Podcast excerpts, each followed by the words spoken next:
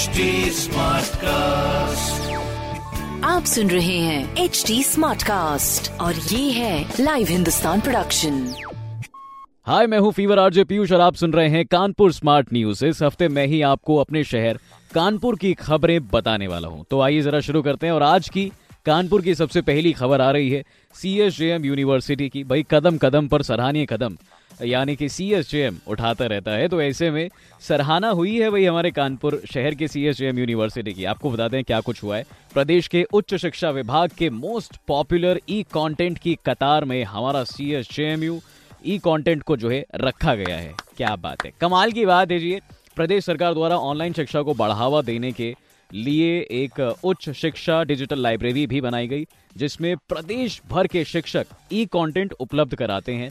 तो ऐसे में छात्रों के अधिक पसंद किए जाने वाले ई कंटेंट को मोस्ट पॉपुलर की श्रेणी में रखा जाता है। विश्वविद्यालय के यू में संचालित electronics and communication engineering department के जो असिस्टेंट प्रोफेसर हैं, मैं बात कर रहा हूँ यहाँ पे सोमेश मल्होत्रा जी की, जो अपना कंटेंट यानी कि ई कंटेंट उस डिजिटल लाइब्रेरी पे अपलोड करते हैं, जिसे मोस्ट पॉपुलर की श्रेणी में रखा गया है। स्टूडेंट्स द्वारा वो ई कंटेंट काफ़ी ज़्यादा पसंद किया गया है। इतना ही नहीं, जो विश्वविद्यालय के डीन साहब हैं, यानी कि प्रोफेसर सुधांशु पांडे जी ने भी इस काम की प्रशंसा की है। इनके ई कंटेंट को प्रदेश के सभी विश्वविद्यालय के लाखों स्टूडेंट्स ने पसंद किया है। कानपुर शहर की दूसरी बड़ी खबर है कि पानी की अवैध कनेक्शन और लीकेज की अब तुरंत जानकारी हमारे कानपुर वालों को मिल सकेगी। शहर में पानी के अवैध कनेक्शन और पाइपलाइनों की लीकेज फ़ौरन जानकारी इस तरह से मिलेगी। आपको विस्तार से इस खबर के बारे में बताते हैं। वाटर ट्रीटमेंट प्लांट की पंपिंग स्टेशनों की स्काडा जो कि एक परियोजना है, उससे से कनेक्टिविटी जो है की जा रही है। इससे हर रोज 40 परसेंट तकरीबन पानी की बर्बादी भी रोकी जाएगी।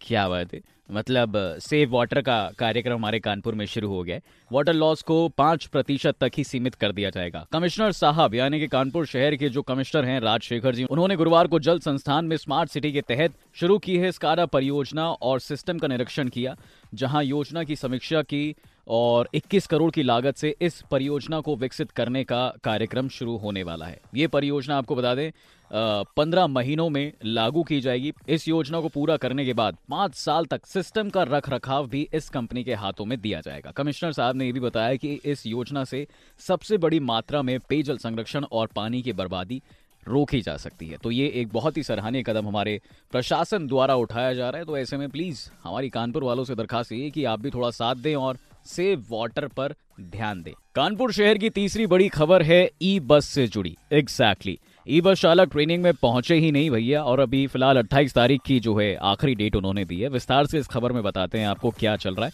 एक महीने के अंदर अंदर दो बड़े हादसे टाटमिल चौराहे के पास कानपुर शहर में ई बस द्वारा हुए हैं तो इस वजह से ड्राइवर भी खौफ में है। दोबारा हादसे की आशंका में ड्यूटी पर ही नहीं जा रहे हैं यार। रोडवेज़ ट्रेनिंग सेंटर में 21 फरवरी को अनफिट घोषित, यानी कि तकरीबन 42 ड्राइवर को ट्रेनिंग दी जानी थी, लेकिन कोई पहुँचा ही नहीं। अब इन्हें जो है 28 फरवरी की आखिरी डेट दी है कि भाई 28 तारीख को आप आइए ट्रेनिंग लीजिए प्रॉपर उसके बाद जो है बस चलाइए राइट शहर में दो बस हादसे जनवरी और फरवरी में हुए थे। इन हादसों के बाद रोडवेज़ प्रबंधन ने 21 फरवरी से ट्रेनिंग करने का फैसला किया। रोडवेज़ अफसरों ने बता दें आपको, इन चालकों को प्रशिक्षण देने की 28 फरवरी की आखिरी डेट तय की है अब। और अगर इस बीच 28 फरवरी तक चालक, जो बस ड्राइवर हैं, वो नहीं पहुँचे तो जो कंपनी है, उस पर भी कार्रवाई की जा सकती है। अभी फ़िलहाल कानपुर शहर में 22 से 25 बसें चल रही हैं। जहाँ एक टाइम पे साठ बसें हुई थी इलेक्ट्रिक बस हमारे कानपुर में, बताइए। कानपुर शहर की चौथी बड़ी खबर यह है कि मौसम बहुत तेज़ी से करवट बदल रहा है भाई, और गर्मी की ओर हमारा पूरा कानपुर शहर बढ़ रहा है धीरे धीरे ऐसे में लोग फुल स्लीव से अब हाफ़ स्लीव पर आ रहे हैं, और सुबह शाम की हल्की फुल्की सी आपको हवा मिल सकती है, लेकिन मौसम अच्छा रहेगा। पारा चढ़ रहा है तो धूप सताने लगी है लोगों को, तकरीबन 28 डिग्री सेल्सियस के आसपास अब पारा जो है रिकॉर्ड किया जाता है। और मिनिमम अगर टेम्परेचर की बात करें तो ऐसा चौदह या पंद्रह के आसपास रहता है मामला।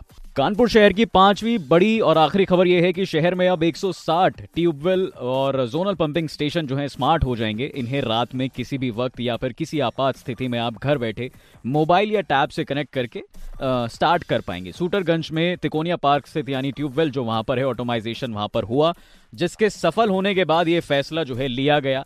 और जलकल विभाग से जीएम नीरज गौड़ जी के नेतृत्व में ये कार्य योजना बनाई जा रही है।